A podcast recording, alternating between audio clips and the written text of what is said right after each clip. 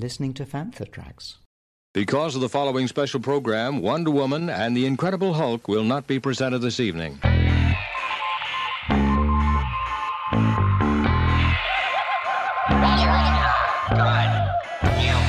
not true. That, that's impossible.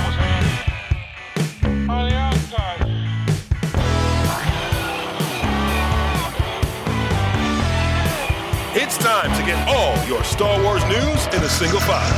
This is Making Tracks. Here are your hosts, Mark Newbold and Mark Mulcaster. That's not true. That's impossible. Greetings, younglings, and welcome to Making Tracks Reaction Chat, brought to you by those fine lads and lasses over at fanthatracks.com. Part 3 of Ahsoka dropped earlier today, and this week's episode was called Time to Fly. But if you haven't listened to any of our previous reaction chats before and you are joining us for the first time, then welcome, and I sincerely hope you have had time to watch Ahsoka Part 1 to 3 as we trample all over the plot as we give our initial reactions to this week's episode. In other words, this is your spoiler warning. So, catching everyone up to what happened in last week's double debut episode, we learned that former Jedi Padawan and galactic wanderer Ahsoka Tano is hot betrayal of Grand Admiral Thrawn, having found a galactic map that may lead to Thrawn's whereabouts. Thrawn, the last Imperial Grand Admiral, is missing, presumed dead, after young Jedi upstart Ezra Bridger managed to whisk our blue-skinned admiral away from one galaxy into another. The Dathomiri Night Sister survivor Morgan Elsbeth is freed from the New Republic custody by former Jedi Baylan Skoll and his Padawan Shin Hati, who are then instructed to obtain the map that Ahsoka has left with her Mandalorian ex-apprentice Sabine Wren to try and decode. Sabine and Shin face off with lightsabers, with the more experienced of the two Shin defeating Sabine and stealing the map. While Sabine is left recovering from her lightsaber puncture wound,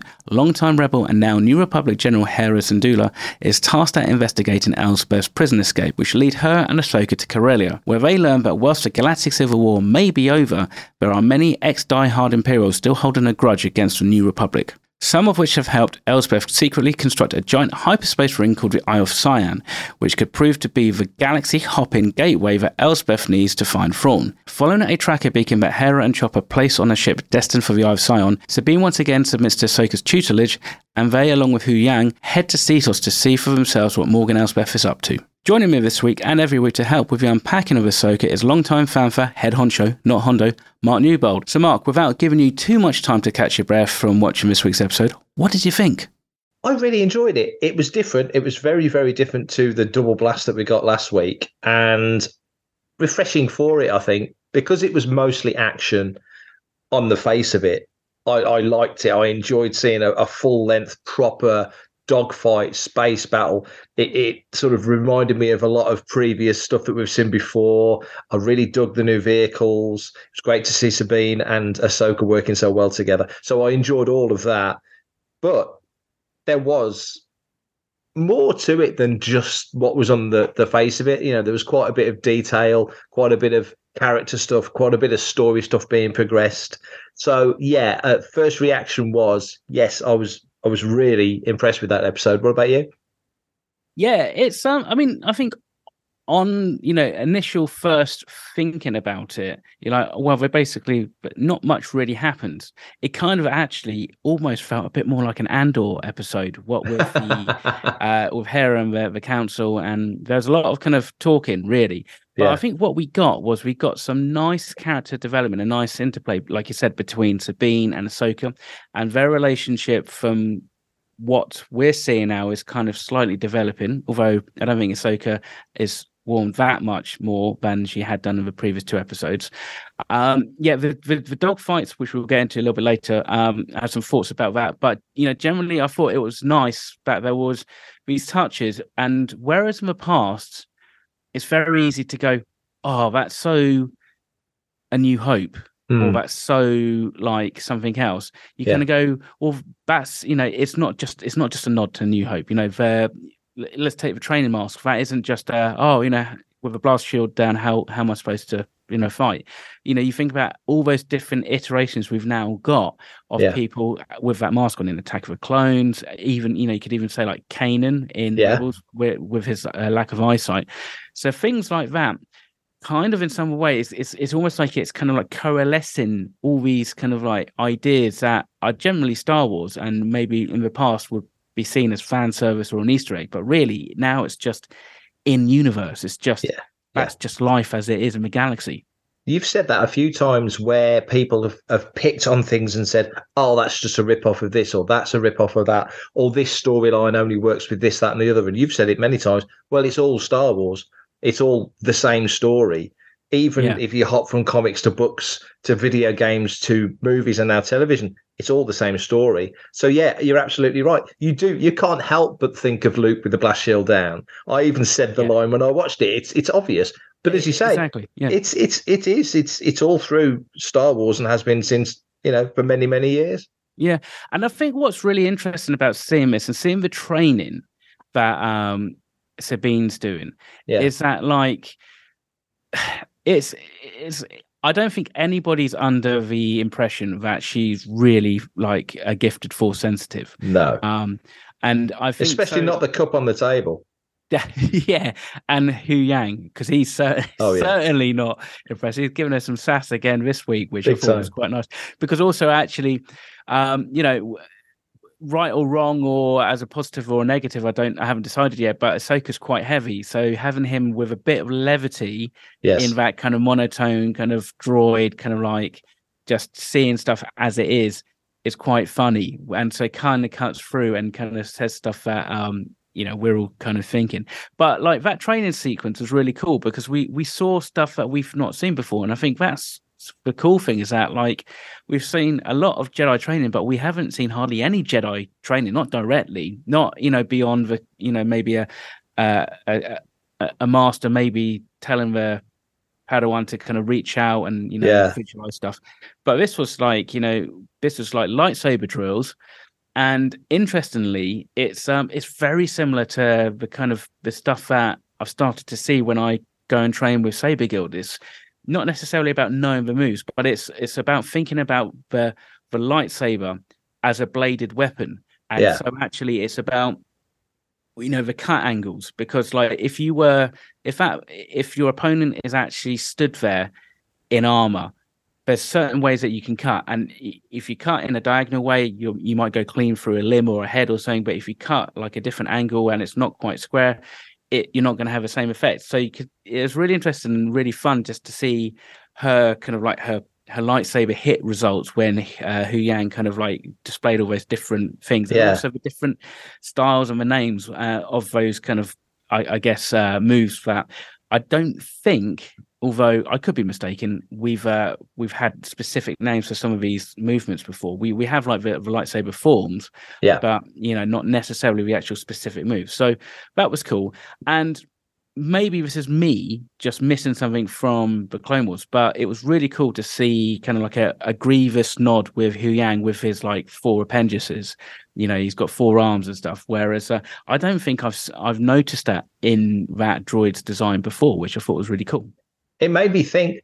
Certainly, that obviously the Grievous comparison was was distinct, but also maybe explains retroactively how Ben had any chance of figuring out how do you take on a guy with six arms, you know, Yeah. because you've got to assume Huyang's been around forever and a day.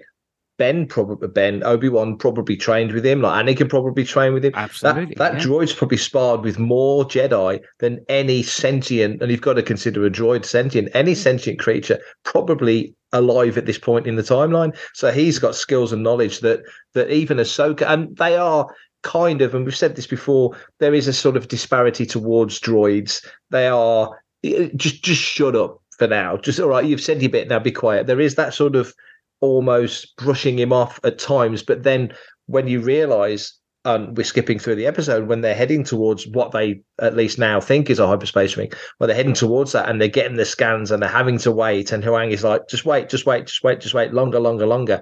They do, you know, Mm. they they don't do the sensible thing and pull away and and save the bacon. They wait because they know he's not just saying it for for shits and giggles. He's saying it because he means it. So there is uh, sort of a two way uh, balance with how they treat him. But certainly in that scene when he's training with Sabine, I found that really interesting. Also threw up a question to me as well in that how far, and hopefully we'll find out, but if not, maybe ancillary material or later down the line in a second season or whatever.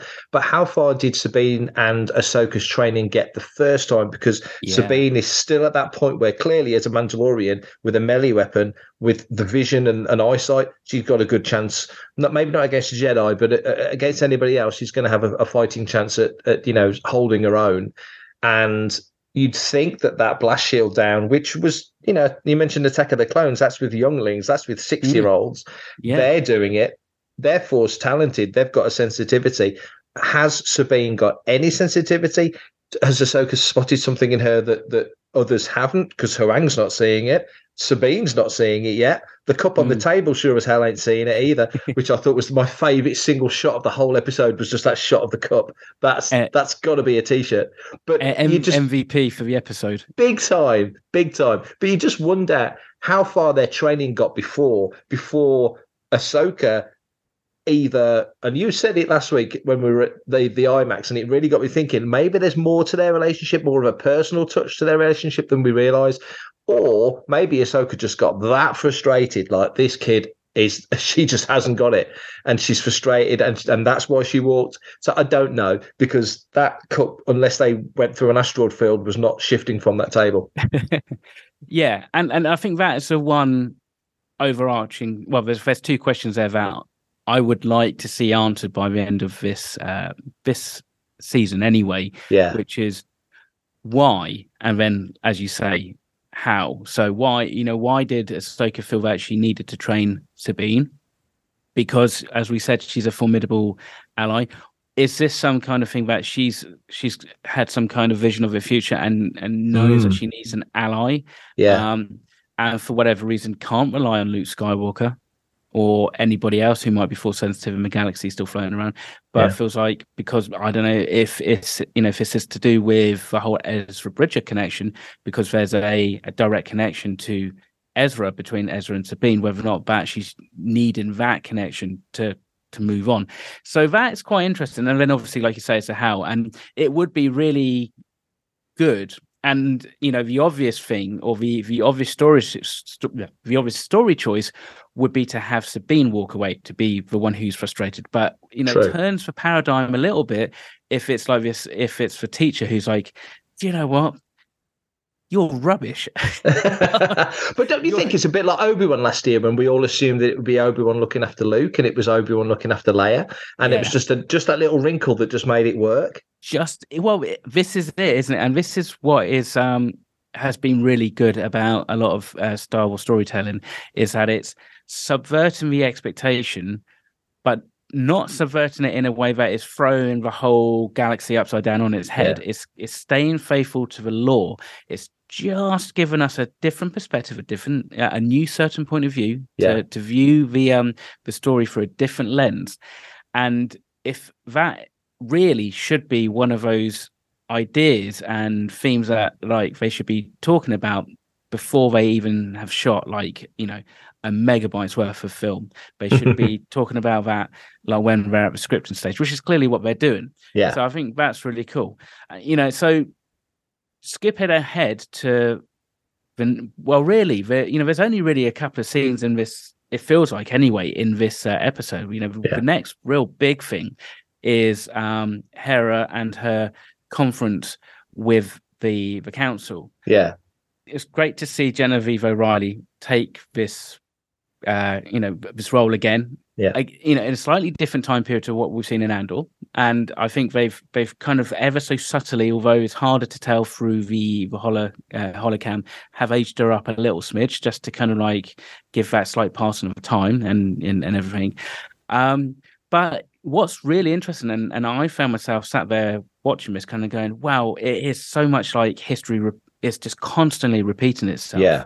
Uh, not only from the old republic, but also then what we see Leia goes through with the um the rise of the the first order when in what 30 years time that starts to happen. And i thought that was really interesting you know and and for us because it's kind of that dramatic irony we all know roughly where it's going to head to you know do we we've seen this two or three times already so we know where the where this is heading. So it's really interesting just to see how blinkered people still are having had like you know this this happened once or twice before in the past I love the fact that we saw Mothma. I also found it fascinating, considering that the the story of Andor is not finished yet, and we don't know how season two plays out. But we know chunks of her timeline, and of course, the most recent to this is Jedi, which is a fairly brief scene, and it's great. Being it wasn't, I don't believe it was on a headquarters frigate this time, but it was on another capital ship, so that was interesting to see uh, her, her, you know, a rebel briefing room again, and Mothma kind of in it. So I enjoyed that. Yeah, but that's that be that was very fun. But that being said, she seems way more compromised this time. She's not the the sole not that she ever was, but she's certainly not the sole leader of the alliance now. She's part of a council because there's a Senate again, you would assume, and just hear her, I mean, a bit more heart on a sleeve than we're probably used to. I think it's a, you know in these sort of scenarios with Hera, Mm. uh, she reacted quite sparkily, but she really called that one guy out when she said, you know, did you pick a side or did you wait till the winner had sort of become apparent? Love Yeah, that now- moment. Exactly, and uh, I mean, and you know, because the, the the the one scene that so far kind of like you know made me think of was from Rogue One, where Yeah, Jyn is there and um Mothma is there with um the other leaders of rebellion, and kind Yeah. of again. Well, really, I think actually it's not so much Mothma being shouted down; it's more Jyn. But again, it's like you know the louder voices seem to kind of like carry the the weight and the the argument. And that dude isn't is that meant to be a um like a a, a nod to um resistance? to it the- said Kazuda, didn't they? yeah, and and uh, what's his face's dad is, I think, is a senator, isn't he? He's senator Yeah. for the planet. So I think that's probably Yeah, you know that would that would make sense. And if it's you know, I mean, Kazuda is kind of like a fairly, it feels like a fairly unique name. So Yeah. It was good to see a Gran there as well because in Yeah. Phantom Menace you had Axmo who was up for running for for Chancellor, and so you've had the Gran senators always seem to be fairly prominent in sort of major galactic moments. So that I thought that was a neat little moment. Mm. But just just seeing Mothma it obviously adds another layer of.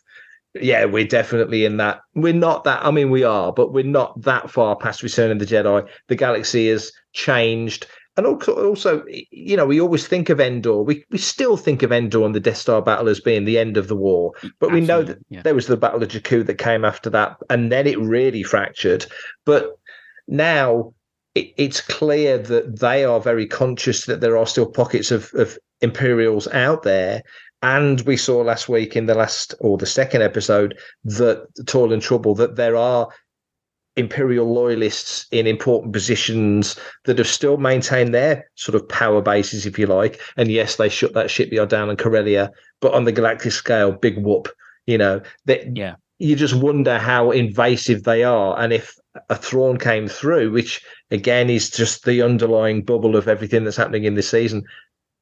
How will he unify them? How quickly will he unify them? And and but but the bottom line is they're petrified that he will. Clearly, Hera makes it clear, very clear. Yeah, yeah, exactly. I think she's I mean, she's seen him up close in action, so she understands like his brilliance. And I Yeah. think almost like I mean, almost like what happened in that control room at the shipyard where literally you just had a, a, a mini uprising as soon as uh, you know they Mm, uh, the Imperials kind of fired up. I think there would I think if there was going to be a coup, it would happen pretty quick. yeah, I think once once Admiral Thrawn is uh, is present, I think to a degree it will happen. You know, because again, it's like, and also it's it's how subvertive it is, isn't it? It's how how they can derail the efforts of the New Republic government subtly in ways and and and turn, or it could even down to turn the populace against them. You know, Yeah. it could even just be a propaganda thing. Like, look, you know, your galaxy's in turmoil with the Empire. You had order. You might had like a an Imperial stormtrooper like boot across your neck, but you had order. yeah, So and you know the trains run on time, people get eat and all that kind of stuff, and Yeah. you, know, you they can smooth over it that way. So yeah, it's uh, uh, that that scene I think was interesting, and what was really nice was obviously you know she mentioned Jacen, and then we actually get to see Jacen, which is Yes. quite cool. it was Um, cool. you know so that's quite fun and again opens up some questions about maybe her and her parenting style i.e um we assume that he's going to be force sensitive he's like he's half you know you could say half Yeah. jedi Half Jedi, yeah, yeah. you know so it has Ahsoka maybe approached Hera about training Jacen has you know maybe and maybe Hera's kind of said no, that's not for his life or something because like he Yeah. clearly he clearly knows about the Jedi. So he clearly must know about Kanan and where he's come from. So you think that at some point maybe that is somebody who could potentially, I say, go to Luke's academy, but we also know what happens to Luke's academy, so maybe we don't want him there. I mean, That's that's true. That's true. But it, it does beg another question that you've got this whole situation with a new republic, and they seem to be inactive rather than proactive. Certainly, at which again, as you say, decades down the line, a couple of decades down the line, leads to the initiation of the resistance. So we kind of know where that pathway is going to go. But this republic doesn't have not the armies of the Jedi, but they the Jedi did become generals against their you know their wishes. Essentially, it's not what they were for. That's not what they wanted. There aren't any Jedi really at this point. There's people like Ahsoka around. They, of course, Luke Skywalker's still around, and and they've not really nailed down exactly when this story takes place. We know it's after the season two episode of Mandalorian, where you first saw Morgan Elsbeth, but we don't know if it's before the Book of Boba Fett episodes. So there's a possibility in, in Ahsoka that you might see the first meeting between Luke and Ahsoka. We we don't know that yet. We don't quite know where they're setting this. Is it post season three Mando? We don't. I don't think it's been quite nailed down. So No. there's a there's a mm. nice there's a nice sort of vagueness there that means we can't jump too far ahead in our sort of suppositions. Just take it week by week. But just for this sequence, this Rebel Alliance or, or New Republic sequence, yeah, you feel the frustration of, of of Hera, and clearly you see that hologram on board Ahsoka's ship, and you see more Sabine surprised than Ahsoka. I think Ahsoka's kind of almost beyond being surprised by anything at this point. But Sabine, like, what? They're not helping, you know, because you've got a history. There's a history. You mentioned the scene in Rogue One. That is galactic history at this point. That's that's Yeah. ten years before, and that's something that's you know people would know about that moment before Scarif, and that Mon Mothma was there, and she kind of knowingly smiles at Bail Organa as they go off and do it anyway. So uh, yeah, you do kind of feel like you need that. For everything in one location daily news, reviews, interviews, podcasts, video, and social media feeds. Bookmark FanthaTracks.com for Star Wars news 24 7, 365.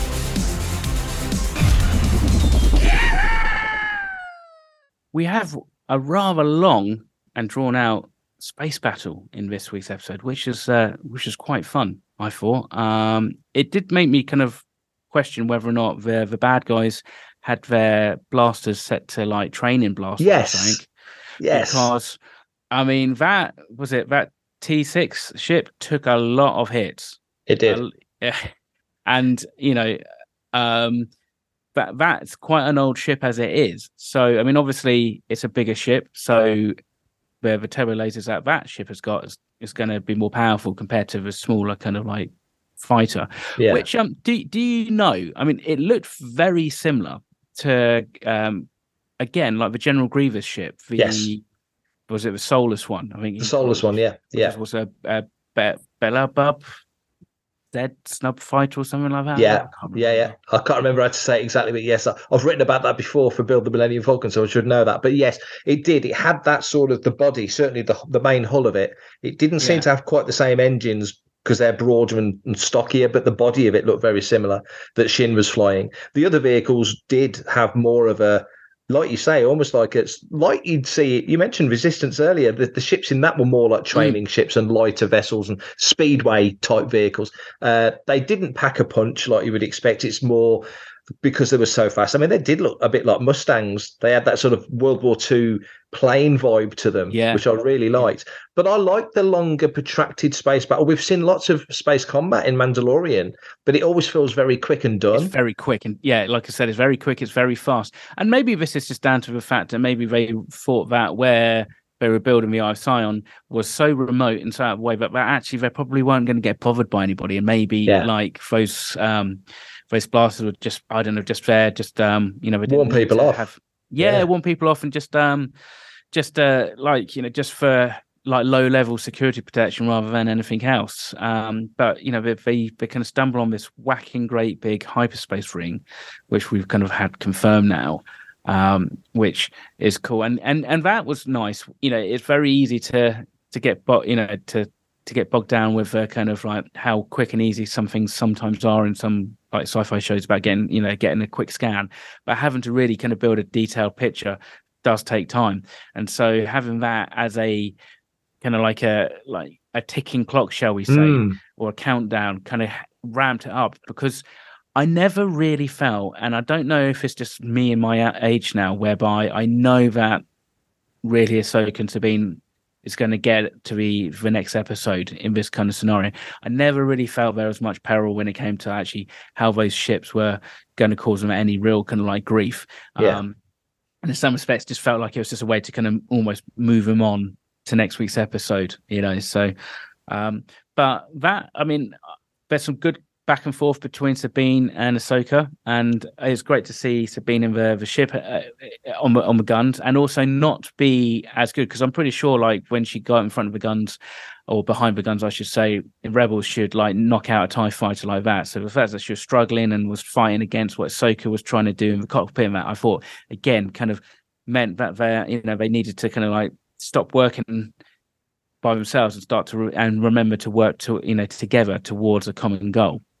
Yeah, absolutely. I mean, she did say when she sat in the cockpit, "You changed my settings," you know. Yeah, yeah. So I think in the Star Wars Galaxy, you would have your own setup for certain things, and and the technology, it's always so attractive to look at. I love, you know, for example, Star Trek technology. It's great. It's always visually interesting, especially these days. You can kind of see there's a logic that follows what we've got, but like way out in the future. You look at Star Wars. You look at what Sabine was looking inside that HK's head last week, and it's Yeah. bolted in wires and screws. You know, there's some little magic gizmo inside that get, makes these droids as smart as they are and move and do what they do. But you can see it's literally nuts and bolts. You saw it in Phantom Menace with Anakin when he was building 3PO. So I love that sort of hardware analog feel to it. And clearly, Star Wars vehicles are that.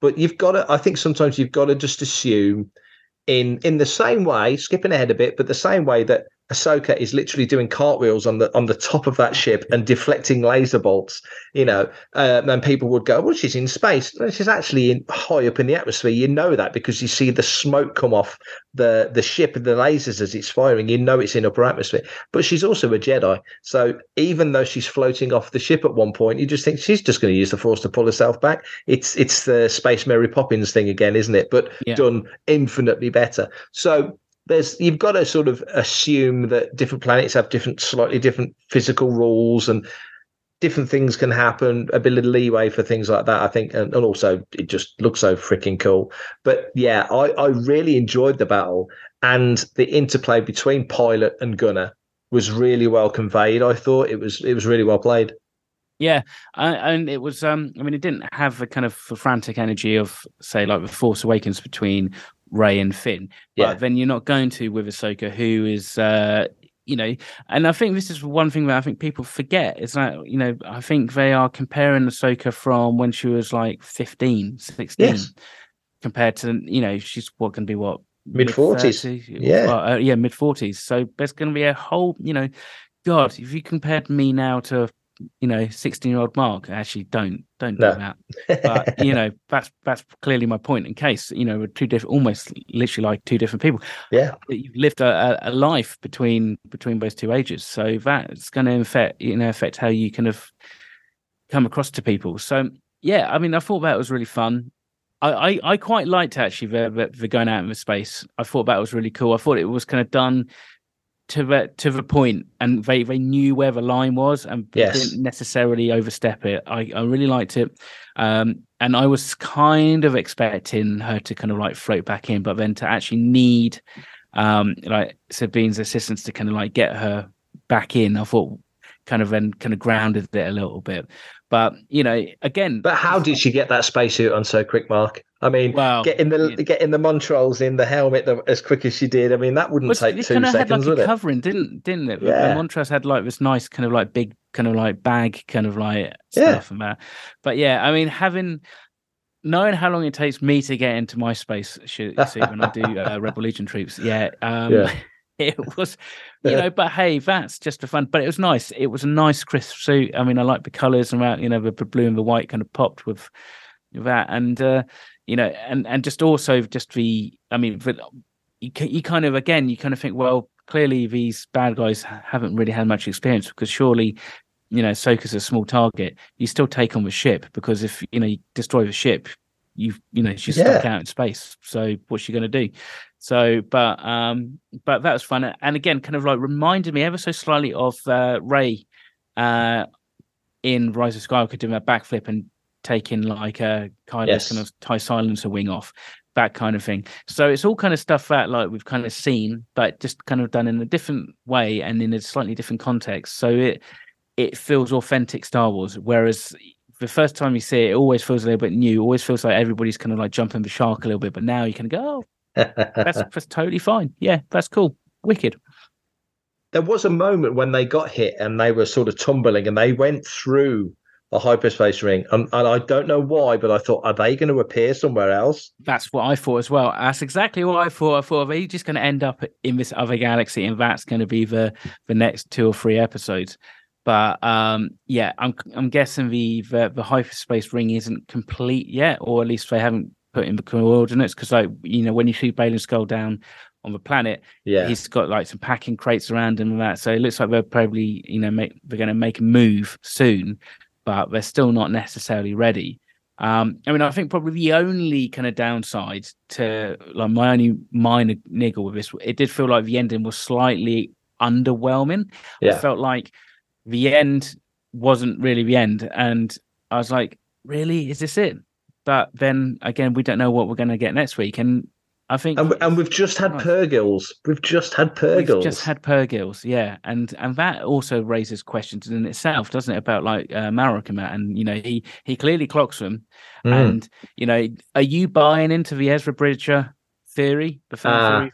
I like I like the fact that people are talking about it and throwing up other characters as possibilities Yeah, as well. Uh, Galen Marek, or Galen Marek's been mentioned a lot. I've seen Reva mentioned weirdly from Kenobi. Uh, So there's there's other names that have been thrown out there. I, I think the most obvious one that people have thrown around is Ezra. I personally hope it's a completely new character that we've never seen before, or maybe a background character from a comic. Somebody uh, noted a similarity between the costume of of Marrok and then a costume that was shown of a character in the background in one of the Vader comics, uh, Okay. an Inquisitor character. So uh, fairly similar, but they are all fairly similar. So I don't know. I'm I'm happy to be surprised, but I'm also happy for it to be completely new. yeah, I mean, to be honest, me too. I, I'm not 100 percent sure if my own like headcanon and like kind of like series logic, I don't quite know why he would embed himself, unless, of course, it is purely because he knows that they're going to find Thrawn, and and this is his chance to get close to Thrawn, and then um, you know finally kill him if if he hasn't already, um, which he clearly hasn't from the trailers. Spoilers, but um, but yeah, I I kind of I almost wonder if Ezra is that little bit that one step too obvious. You kind of think that this kind of reveal will be fairly big and coming. I hope it's just like a new character, or you know, but somebody who's got like a really decent backstory. You know, really. Yeah, So- yeah, yeah. And interesting when they got the ship going again, they're waiting for Huyang to come around. They Yeah. managed to get the ship on the ground and just drop silent, turn everything off, even the droid, and the vehicles fly over. I, I liked the whole feel of of that whole sequence. Just the fact that well, now they're on Dinab, and what do we do next? What's the next? What's the next plan? What's the next game? Yeah. Yeah, Yeah, exactly, and and that's the thing. What you know, they I guess they've got to go and uh, they've got to repair the ship and yeah, figure out what is actually there, and and you know, is there anything on the planet be, beyond that um kind of like that? I guess like you could say that temple, yeah, um, that map temple, and you know, because at the moment they're they're on the back foot. They don't necessarily know as much as I think um, Elsbeth Morgan does no, with respect to the map. So they need to kind of catch up. So whether or not, again, that means that they just happen to hop on the ship and they end up in the other galaxy, or they find out. I mean, that you know, there's there's lots of different ways this can kind of play out. You know, And there was an interesting line as well when Huyang mentions about about that massive hyperspace ring and how you know they're using superstar destroyer hyperspace Mm. engines basically, and there's like nine of them, so it's clearly crazy powerful. And depending on the vehicle that's going through or going backwards and forwards, but also mentions that ancient Jedi texts talk of pathways between galaxies. That is that is totally new ground. That that is fascinating to me. That I just I just I don't know. I just wonder because you've got to think of the future of Star Wars as a as a project, as a series yeah, of, of stories. is it going to be the case that now we've introduced a brand new galaxy that in that new galaxy presumably there's just as many planets as there is in in what we know as the Star Wars galaxy are they going to try and start telling stories over there it's still Star Wars. It's uh, you know the technology is going to be different. Will it even feel like Star Wars? Am I just reaching thinking ahead way too far? Who knows? Uh, in other words, are we expecting a long time ago in another galaxy far, far away? exactly. You know. exactly. But I mean, you know, but and and is this um is is this their kind of maybe slightly more subtler attempt to kind of create a well, yeah, rather than a, a multiverse, like a multi galaxy, you know, for for lack of Yeah. a better term, you know, I mean, 'cause Yeah. so so much could could change. I mean, or interestingly, maybe the force doesn't work in the same way as it does in two galaxies, and we find out, you know, because again. There's, you know, the metaphysical kind of like realities don't necessarily work. I, I don't know. I mean, you know, it doesn't need to conform necessarily to exactly the same thing. Maybe this is like, you know, again reaching into the depths of legends and stuff. Maybe this is where the you know the Yuuzhan Vong come from, and, and actually the whole galaxy is completely dead of the Yes. force. There just isn't any force there, and it's something that's unique to that galaxy. But I mean, surely if you're sat there and you and you own like Marvel and the Stars Publishing, you're kind of rubbing your hands, thinking, "Oh, great, we can start doing spin-offs in that, you know, our own stories in that new galaxy, and just kind of like write a whole new history, which would be interesting." However, has it? Do you think, or could it potentially? Could it make then our galaxy that little bit smaller because of it? I, I think, and I've said this a couple of times, I think they've made our galaxy smaller by changing the the time it takes to traverse it. You know, they've made it so that you can go from one corner to the other relatively quickly. It feels like traveling from, you know, top left to bottom right in the Star Wars galaxy now is you're talking hours, maybe a couple of days. It doesn't feel like uh, a, a, a real journey anymore. And the, uh, presumably, the people with the most power in the galaxy now that seemingly anyone can travel around it in in minutes is is having the coordinates. It's knowing how to get from A to Z. It's not it's not how it used to be where and I'm talking West End Games role play, so that's its own thing to a degree, but it always gave you a decent framework of an idea of how long things would take to get from A to B. Um, I, I do think a lot of things get taken way too literally in Star Wars, especially when you go back to A New Hope, as we did discuss in this week's Making Tracks.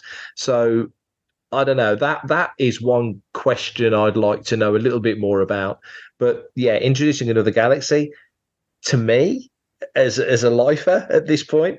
Uh, if you start telling stories set in another Star Wars galaxy, is it still Star Wars? Really?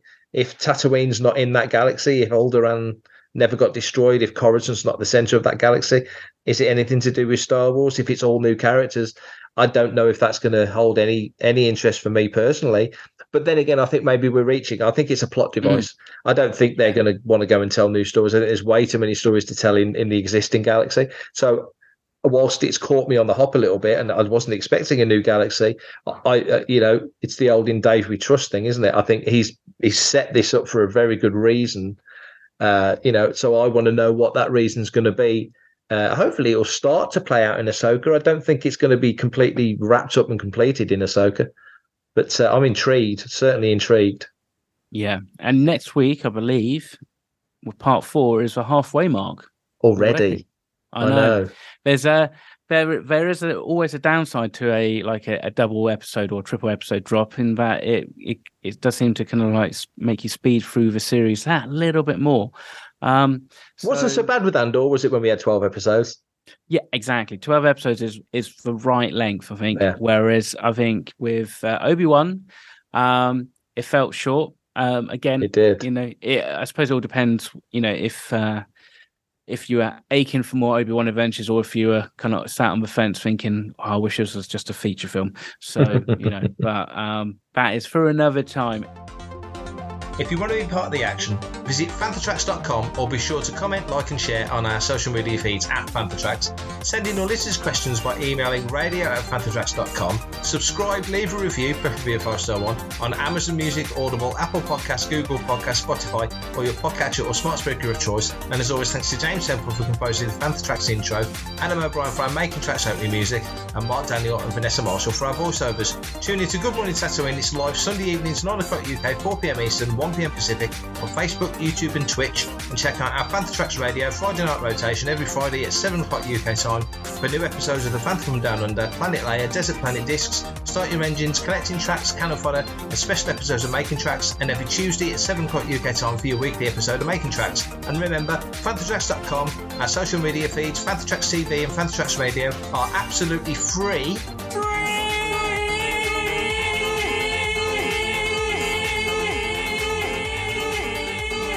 So no Patreon, Buy Me a Coffee, Kickstarter or Indiegogo required to stay updated on all the latest Star Wars news.